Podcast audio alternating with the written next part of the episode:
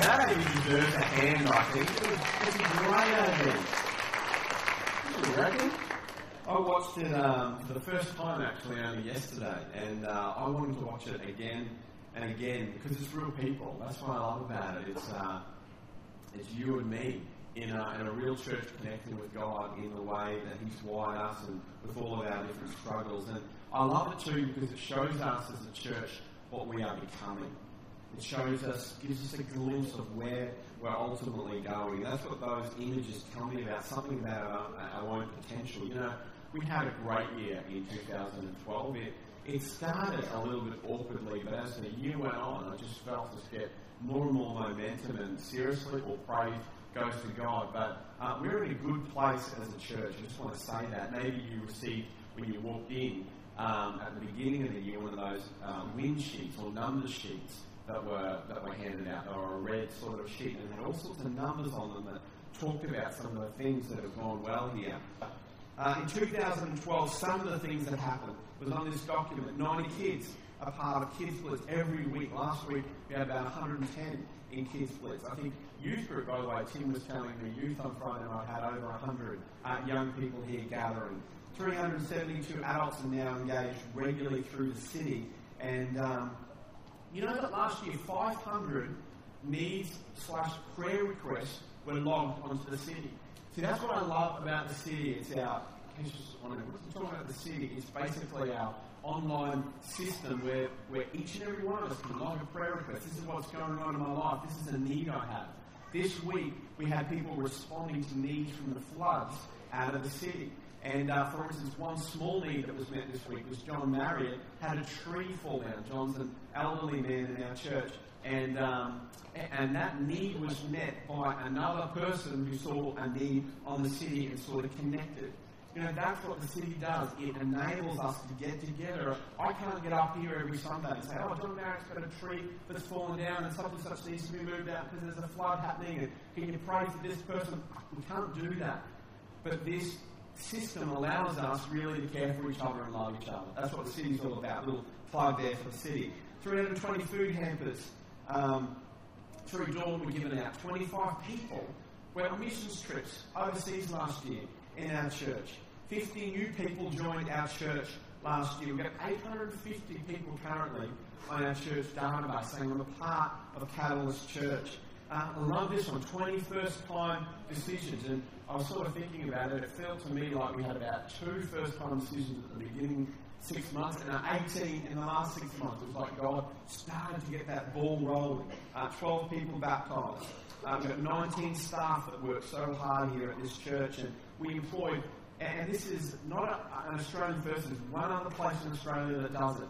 But Catalyst employed two people to be a part of the RI network here in, in Australia to help um, spread RI teachers into schools. It's a world first, and these are the sorts of things that our church is doing, getting a glimpse of us reaching our potential. But in 2013, that's, I guess, what I want to talk about is the fact that we want to reach our potential. We want to keep moving, right? That's, I think, a part of every single one of us. I see Russ Wright looking at me down the back there. Russ dedicates his life to expanding people's potential, and there's something in every single one of us that wants to reach our potential. And as a church, we want to reach our potential. We get glimpses of it, but that's where we want to go. Think about um, Bernard Tomic. He's, uh, he's a guy, I love him. Or hey, put your hand up if you love Bernard Tomic. Which I won't say the other one there. Put your hand up if you're neutral about Bernard Tomic. Come on, that's, that's better than the other one. All right. You know, Bernard Tomic is a guy, he's a great tennis player. And um, in 2012, Bernard Tomic didn't reach his potential, and as a nation, we sort of went, come on. Um, Pat Rafter actually said to him, you know, you're off the team because you're not reaching your potential, you're not going, you're not working hard enough, you're not um, seeing who you could be and, and grabbing a hold of that. And in 2013, what has he done? He's worked on things and he's starting to reach his potential we sort of start to grab hold of that. That's what we want to do as a church in 2013. We want to be, I guess, a bit like Him. We want to, to, to see what God's got for us. But the trouble is, so often things get in our way. when it comes to reaching potential. So often things stop us. I like to call them giants. It's not my idea. You see it in Scripture. Often a giant is the thing that stands in our way when it comes to our potential. And I thought, why don't you just have a chat to the person next to you for 20 seconds and just, just name some of the things that you know get in the way of you reaching your potential in life? What are the things that have stopped you before? So go for it, 20 seconds, and then we'll come back here.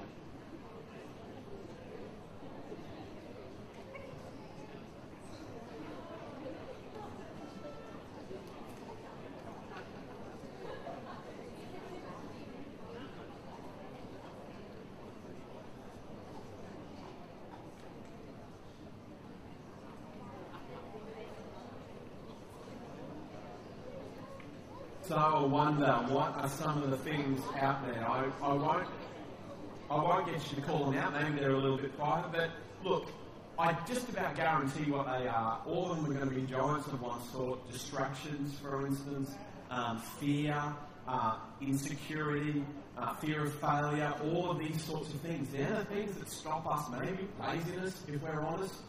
Um, you know, setting a goal and not, not sort of reaching it all sorts of things get in our way of reaching our potential.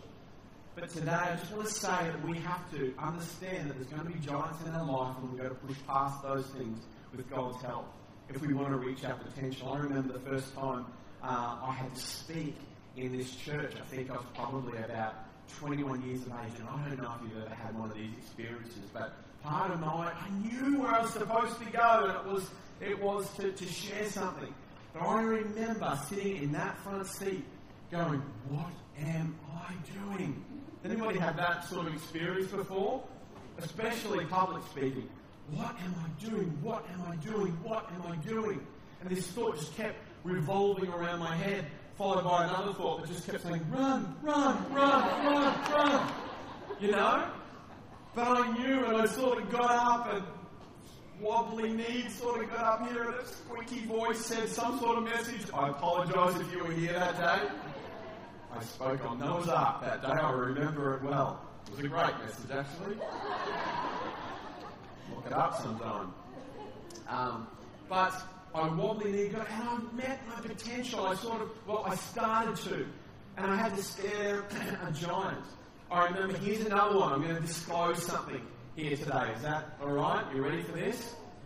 I failed my driver's license test not once, but twice. All right?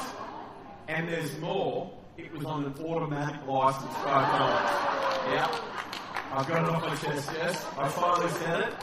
That thing has been bothering me forever. I said in the first service I, I came out of the closet on the failed driver's license test. Somebody said don't use that terminology. So, but you know, I failed my, my, my test, and um, so you know what I did? I went and got some lessons because the guy actually said to me, really honestly said to me, um, mate, you're going to need to get some lessons if you want to come back. When I got some lessons, I went for my manual test, and my giant for driving was reverse parking. I don't know, maybe you're great at it. I'm not so good at it, and um, and I remember on my test, I did everything else fine. Reverse park fail. Reverse park fail. And back then, it was an automatic fail if you did that. So we're driving back to the center. I'm like, oh, fail and messed it up. The guy says to me, I'll give you one chance, mate. We sort of pulled up next to this car. He said, reverse park, go for it. You know, and the pressure in that moment was on me. The giant, the reverse park giant was staring at me, you know. Go for it. and I can see in the mirror, you know, laughing at me. But I knew that was my moment, and I'm like, I don't know, but in grace of God, I sort of did that, did that pivot thing, and I got it right, you know? Give me a hand or something. It was a great moment in my life. I overcame the giant of the reverse park. And I remember thinking, I distinctly remember walking down my driveway that day thinking, what could go wrong in my life after this, you know? I've overcome everything that I will ever need to overcome. And why was that? Because a part of me sort of expanded. I did something. And that's what we love. We know is in us. When we start to reach our potential, we celebrate. We love it. And you know what? I believe that for our church is not far or too dissimilar. For us as a church, we've got to be a bit like that.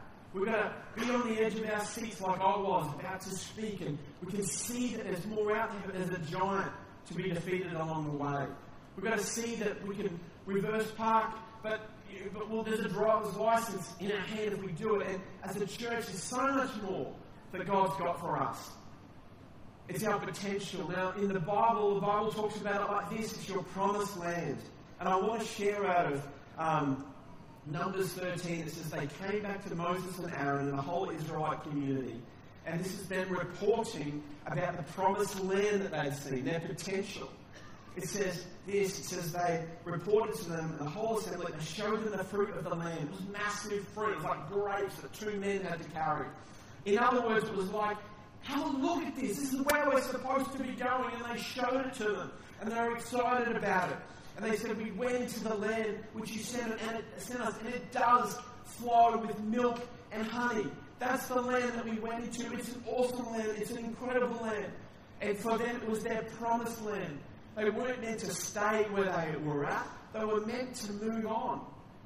You know, in that day, it was actually not too bad for them. They were getting food from heaven.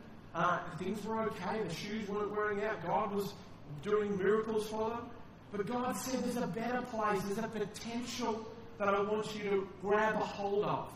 Would you grab a hold of it? And I believe that's what it's like for us as a church. We've got to be those people that understand that there's a land of milk and honey. There's, there's a land better for us as a church. God has a plan for this church. He wants to take us on. We've got a promised land. And I don't believe that it's, we're quite where we need to be, but I believe that time is coming. I don't believe it's small and insignificant, even for this church. But it's great. We might think of ourselves, oh, it's just, just little old Ipswich. It doesn't matter where we are on the face of the earth. We're the church. God's got a plan for us. And I believe He blesses us to be a blessing in this world. So, what does that look like? You know what? It's not really hard. I've done about, this is my fourth Vision Sunday, and I keep sort of looking at the scriptures going, God, is there a different vision that you have for the church? And I can't get past the simple heart of God for the church. And it goes along these lines. It goes along the lines that God wants to restore the world to its rightful place. There's a great word uh, statement that I've used here before. It says, God's purpose for the church wasn't to meet his own needs, but to meet the needs of the world. Maybe I would just put in there God's purpose for the church wasn't just to meet its own needs, because it's okay, but we care for each other. The floods happened this week. Yeah, we're meeting needs for each other. We're caring for each other. John Marriott's tree fell down. Meet needs. That's great. But that wasn't the whole heart of God's purpose for the church. Our potential is greater than that. Our potential is stretched beyond that. That's what the church is all about. That's our promised land. The last thing, it always stands in my mind that Jesus said he's got that chance to say something. He doesn't say, love God. Hey, last thing I want to say to you all, love God. He doesn't say that. I know he wants us to, but he doesn't say that. He doesn't say, give to the needy. I know he wants us to do that, but he doesn't say that. He doesn't say, forgive each other. I know he wants us to do that. He says, what? Go and make disciples if I'm going to leave you with one thing, go and make disciples, then you've got to do all those other things as part of that. But I want to burn this into your mind as a church, that's your potential. That's where you're going. That's what I've got for you. And in case you're wondering, is just, is just making that stuff up? There's 400 scriptures and passages throughout the Bible where God talks about the church as having a purpose, bigger than itself, meant to touch the world. That was always God's intention for the church. Let's have a look at Isaiah 1, uh, verse 13. Really challenging scripture. These sort of scriptures challenge me. If we do Vision Sunday for no other reason, it's for, for me and my role in leading our church, just to remind me what the church is for. 113, stop bringing me meaningless offerings. Now, when we read this, think just our church services, because this is sort of the, the similarities that are here. Stop bringing me meaningless offerings. Stop your incense is detestable to me. That would be sort of similar to our worship today. I'm sort of going to skip on and pick parts of this scripture out. I cannot bear your evil assemblies. Your gathering together. They've become a burden to me. Verse 15, when you spread out your hands in prayer, I'm going to hide my eyes from you. even if you offer many prayers. I won't listen. Stop doing wrong. Learn to do right. Seek justice. Encourage the oppressed. Defend the cause of the fatherless. Plead the case of the widow. In other words, make a difference in this world. Understand you've got a mandate. You're blessed to be a blessing. Grab a hold of that truth in your life. And that's why our vision is to be what? A unique church provoking lasting change by sharing compassion and hope. That's what we do. And I like to say that's how we've written our vision statement. But man, you could write it in many different ways. I believe every single church's vision statement all around the world should say something along those lines in lots of different ways. That's the way that God has spoken it to us. That's what the church is for. The church isn't meant to be a spiritual bomb shelter where we just hunker down. But as I keep refreshing what God means for us, it means to be out there. That's the heart of God. The heart of God is that we would seek and save the lost. It's the same heart that God has. And He says to us, seek and save the lost. And if that's not in your heart, it should be. You know, there's a season for repairing, restoring, getting healed up, coming in, getting to know things. I get all of that. But for us as a church, if that's not your heart, you've got to say, God, expand my heart. Because that's your heart. That's the purpose of what the church is all about. Challenge me, God. I have to do that. And that's why I say I like. I start Vision Sunday, I start working on this sort of message of where I'm going about three months ago. So for three months I've been starting to cultivate. That's right, that's right, that's right.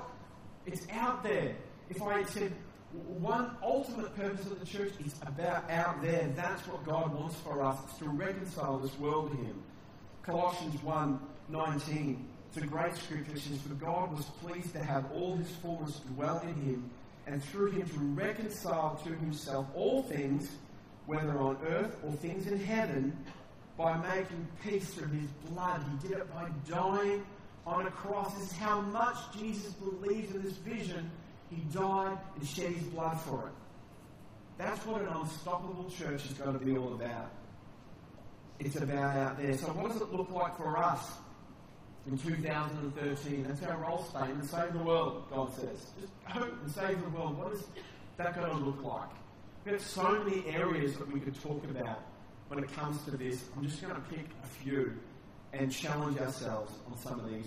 Here's one we're going to continue. I Said this in years gone past, but we'll continue to um, push the boundaries in our services. You know, I think we've got to continually remind ourselves if that's the truth, God. It's about out there stretching ourselves, and what we do in here has to be something that's okay for outsiders to come in. And sometimes it's going to make us feel uncomfortable because we like things just a certain way. I'll be really honest with you, I've said it before. It was just about those that were already convinced, that love God, that were following God. Church would be so much simpler. We wouldn't need the AVs, probably, probably the, the, the lights, some of the, the way we do things we could just be a whole lot simpler. But our heart as a church is to say, come in and let's, let's present the gospel, which we don't change, in a way that can connect with you. So we're always pushing the boundaries in that.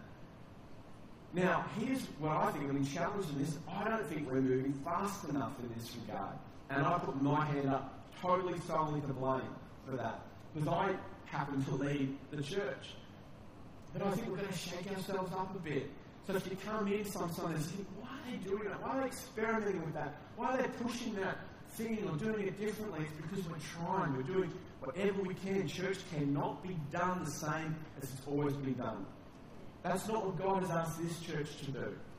So we have to shake that up a bit. And we're going to keep doing that. And some of the ways are things like the Park to Park experiment that we've been doing. Last year we sponsored that fun run in our city. And that first year we did a pretty radical thing that we would do. We actually paid some money to sponsor it, sort of got our foot in the door.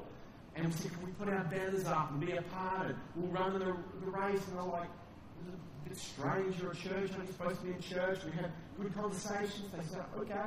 We've, we've, actually, I heard through the grapevine, they asked about us, uh, local councillors. And uh, Cheryl sort of said, hey, they're okay. It's all right. They said, all right, we'll let you, we'll let you do it. Don't tell Cheryl I said that. Um, And you know what happened this year? It's so cool. This year we're sponsoring the Park to Park. But guess how much we're paying to sponsor the Park to Park? Nothing. Zero. We got chatting with them. They were so enthusiastic about the way we can value add to them. And we did have a bit of discussion about that. I said, we, we can do this and that. They said, well, we said, how about we pay nothing to sponsor your event? Have you ever heard of that before? We'll sponsor you for nothing. How about that? And they said, absolutely, because you guys add value to us. We'd love you to be a part of that. I, do you know how excited that makes me? You know, that community would be saying, come be a part of what we do because you're great at what you do and you add value to us and we'll put your name up on the banner and, you know, and it's a part of what we do. There's just a little snapshot there and then sorts of things we're trying to stretch our thinking in. Park to park experiment excites me. In a couple of weeks' time only, we have our Ordinary Heroes Celebration Day. And Dan and the team are again working with Cheryl Bromage to um, they're sponsoring us to do an award service for our community that just blesses people that do incredible things in our community. Some from our own church, some from outside. She, she approached us as a church and said, You guys do that stuff so well. Could we do something together? And we said, Absolutely. So we're doing that, and on the same day, we'll do it one service this year. We did it twice, uh, sort of duplicate last year, one service. The second service we're going to combine with Clean Up Australia Day. So it's all about our community. And then we'll go out and, and pick up rubbish and just make a mark in our community. That's what we're here to do.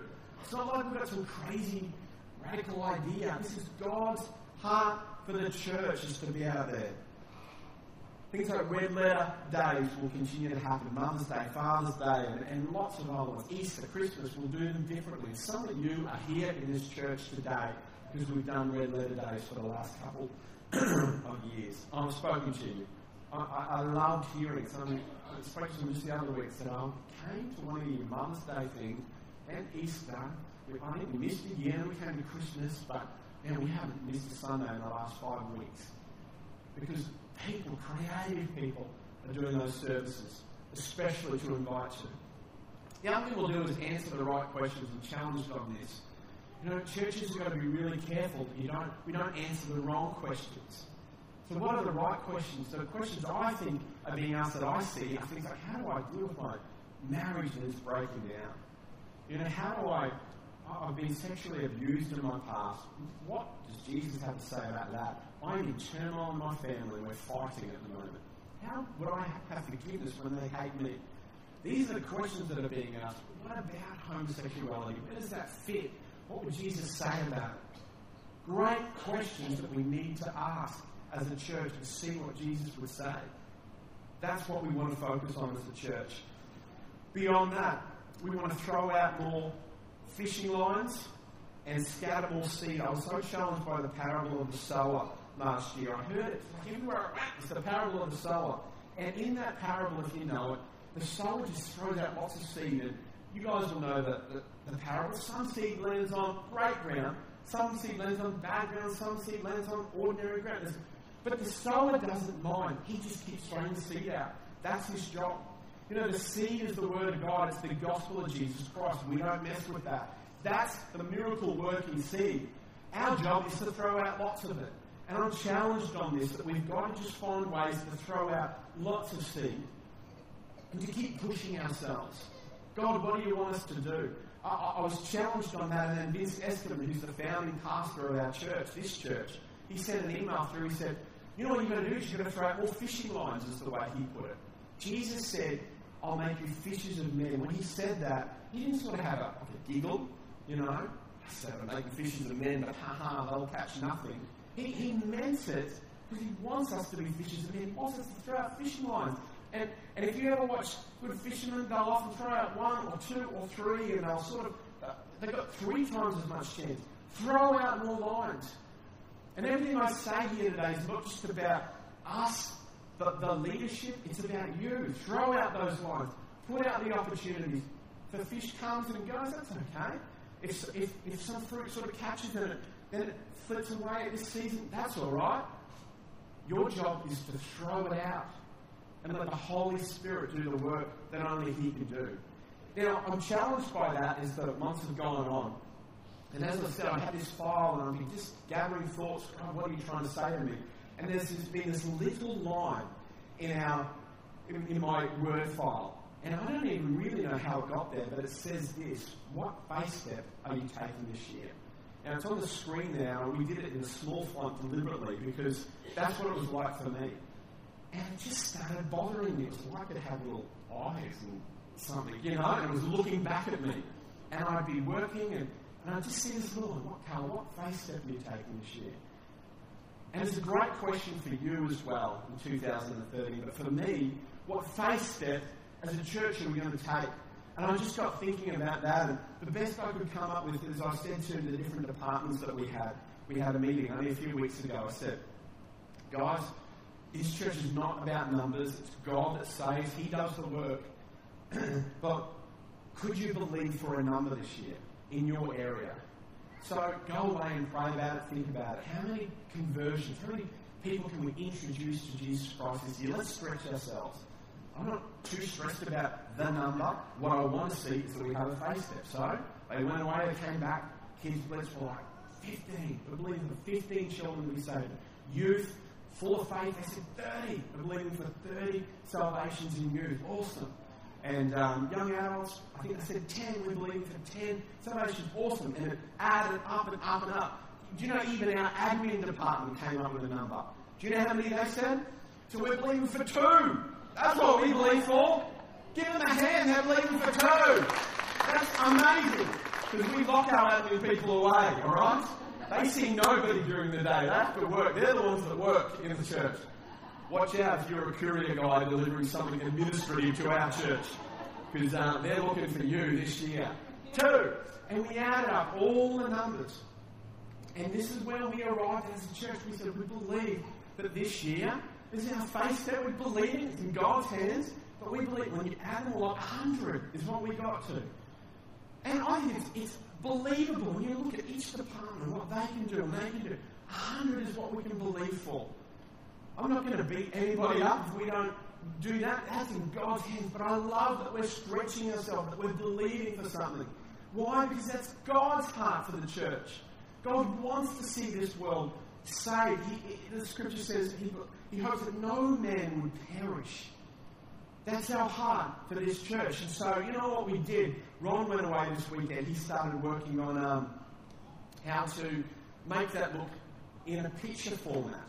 And uh, he did an incredible job. So have a look at the screens. What this would look like if we started to see more and more people coming into the church. I think we're going to do the other one first. No, that, that's it. Sorry, that's the right one. Have a look at the car park there. How cool is that? Look at the cars banked up. Is that cool? It is scary, but it's awesome. It's a helicopter view of what it can look like as we, I mean, start to get that picture in your mind. Have a look at this one. This would be this is what church is going to be like in about two months' time. Have a look at that. Isn't that cool? We don't even have seats in this church. Beck, Beck's leading worship there. She's not looking that excited, but they are. It's incredible, isn't it? I'll leave that picture up on the screen for a second. Really hear what I'm saying. You know, these people that we see up here, every single one of them is somebody whose life is messed up and broken that's coming to know Jesus. It's not just an idea, it's a great idea. You know, there's faith filled people, there's people that will begin to serve God selflessly, people that will begin to break through addictions in their life. That's who those people are. You know, it's not about just filling an auditorium, it's about real people. And I think God wants to challenge us to think bigger, to stretch our imagination, to begin to reach our potential. What else will we do in this regard? We're going to keep throwing out fishing lines. We're going to keep throwing seeds. One of the ways is through Alpha. Um, Darren Bennett has agreed to come on and just champion this. So there's another option. Here's a fishing line. Say your neighbours, people at work. Alpha is hugely successful around the world. Bear Grylls promotes it. It's got a lot of credibility. Basically, come to our church. We're doing this thing. It's called Alpha. Uh, it's up to you. Fishing line, fishing line. See how it goes. Another thing is a discipleship training course. A guy called Steve Addison is going to come to our church in May or June. We're trying to work on a date. He's got this great idea that we should all go out and make disciples. It's really radical. It's from the Bible. And he's got some just simple tools he can give people to be about that. See, every single one of us are a part of those things. We'll also continue to reach into the community. Now, God has designed this church to do that in a unique way. Always scratching our heads, not just the normal way, not what's expected of us, but reach into our community and do that. One way is a CAP debt centre. This is a hope and a dream this year. CAP stands for Christians Against Poverty. They're basically an international organisation. They're also here in Australia. And they help us as a church help people. You talk about releasing people that are oppressed and tied up. You talk to somebody that's way down in debt. Maybe it's you. And you think about how helpful it would be to have somebody come alongside you and, and begin to help you get out of that debt. Have those cords tight, broken that are tying you up. That's our dream for this year, reaching into our community. We're also, um, this year, employing one day a maybe more if we can squeeze the money right, a a mission mobiliser. Now, that mission mobiliser happens to be my wife, Jessica Musselberg, who's going to do that role. So you also get a very pretty mission mobiliser as well. You see? We're going for the value here at this church. Um, and, and her role will be to mobilise people. I say it all the time. What gets me most excited is not the things we do formally, it's the things that happen organically because we together are the church. And and some of these things, there's all sorts of things already that's happening. One of them, for instance, just a little one, me and um, Nathan Davies do a TEAR group, which is about doing mission in the world. There's um, uh, RI, we've already talked about that. Uh, Lindsay, I've seen here this morning, is going to Yarrabah. Mish uh, Alizé is doing mainly music, but there's lots of things, and Jess's part of Jess's role is just breathing life into things and helping to spin those plates and equipping people, and what help can we be in your journey? That's what Mission Mobilise is all about. And on and on and on these things go that we have a dream for. We want to reach our potential. I can't even talk about lifting the value of prayer, which we're starting to do, and um, the hundreds of thousands of dollars we want to raise for mission, uh, helping organisations like Empire. We're doing a trip to Ethiopia. Um, we're going to have an offering which we'll launch in a few weeks ourselves, which will be going towards the vision of this church. But along the way, we see this great vision. Maybe you've already done it here this morning. I see a vision. I see people coming to the church, the car park full, but already there'll be a giant that comes up against us. And I just want to address that because I think it's important. If we talk about our vision, let's talk about the fact that there's always going to be a giant along the way. When we read that scripture, it says, We went into the land to which you sent us. And it does flow with milk and honey, but you see what's that next word there? But. Hang on, it's grey out there. We've got a great vision for the church, but. But the people who live there are powerful, and the cities are fortified and very large. And they go on, and they say basically they're giants. I see great things, but there's going to be giants in the way. And I want to say this to you as you get vision for your own life, as you begin to want to reach your potential, as you do that, your promised land is often just beyond the giants in your life. I'm going to say that again because I think it's an important statement. Your promised land, your potential, is often just beyond the giants in your life. I promise you that is just the way that it works. What is it that God wants you to do? I'm telling you something, there's going to be a giant standing in the way, staring you down, even this morning talking about great things, you probably start say, oh, see a giant there that's going to stop us doing that. That's okay. What I want us to do this morning is to understand that that's what happens. There's giants in our life. Moses was chosen by God, wasn't he? To, to take the people out of Israel. But what was the giant for Moses? Somebody tell me.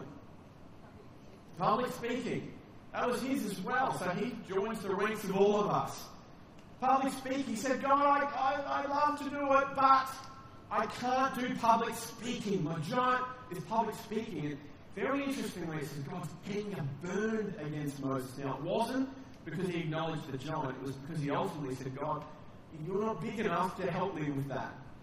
And that ticks God off. I've said that before because God wants our faith and our trust to be in Him. Peter, what he wanted to walk on water, right? I love that story. But what was his giant? Well, I think there was a few things. Firstly, he had to step out of the boat. There was a big face step. But then he started to see things coming against him. He started to see the wind and the waves. And I want to say this as you begin to do the thing that God has asked you to do, as you walk on water, as you reach your potential, the invisible becomes visible. The principalities and powers of this world, suddenly you can see them.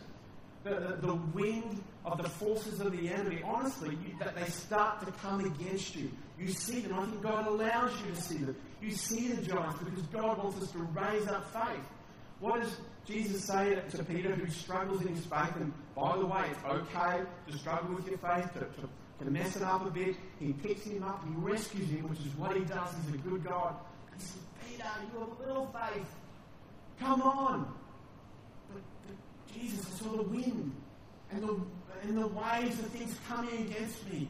Uh, Jesus was saying, you should have just kept looking at me. Those things will come against you.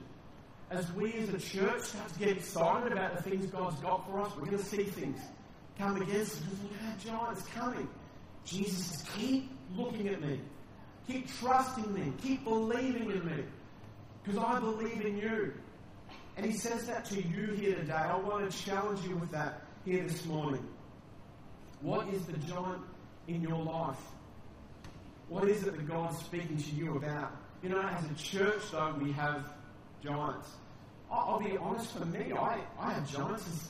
I have to share vision, and I think to myself, man, we, we do it differently. Why do people don't want to be a part of that vision? They leave.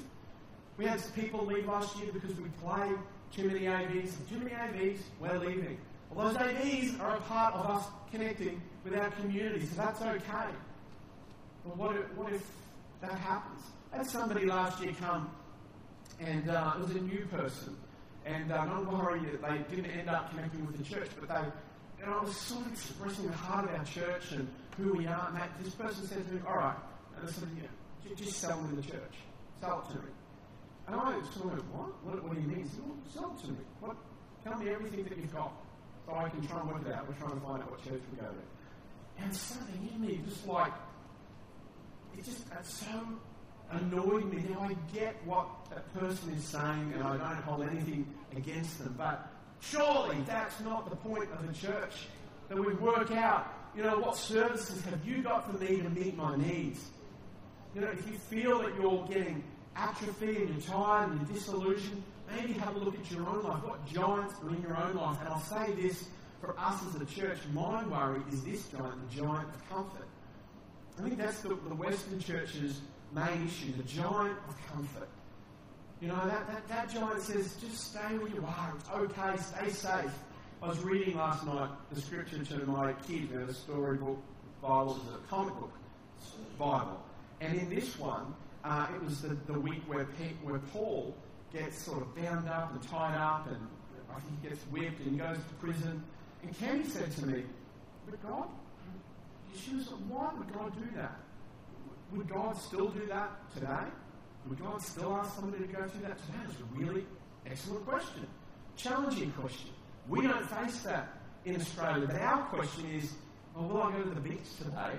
Will I go to, will I go to church? Will I stretch myself to ask a neighbour over, or will I just have the afternoon off? That's the, that's the extent of our stretching. God didn't withhold from Paul and the early church some of the struggles and trials they had to go through. He was okay about the fact that they might have to give up some comfort. And so we have to be okay about that. And when we do that, we start to reach our potential. That's the beautiful thing about it. You know, when Jesus gets up close to the disciples, we get a picture of this, and he washes their feet. What does he do? He gets up there and he washes the feet and the dirt off their feet. He's basically removing, a picture of removing the sin and the, the muck of the world off them. You think about Jesus' hands when he did that. They got dirty, right?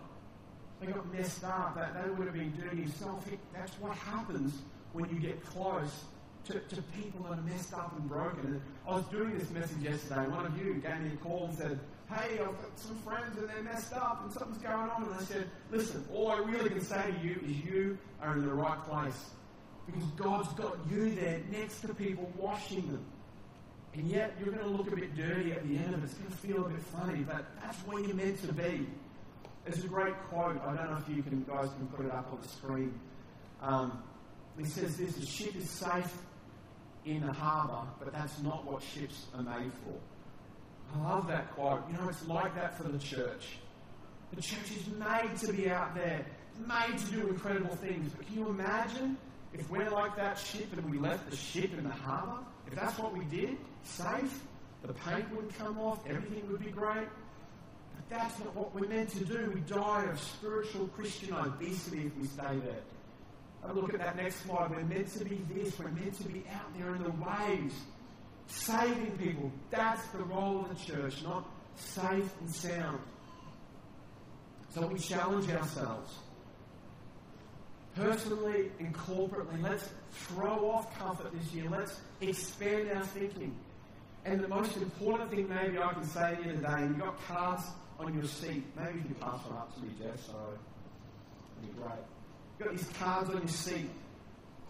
As we end here this morning, I want you to ask yourself this question What is your promised land? What is your potential this year? And what would your giant be? We've got a little picture of Richard Latham on the back there being a giant for us. Good job that he did. You know, I want to say this.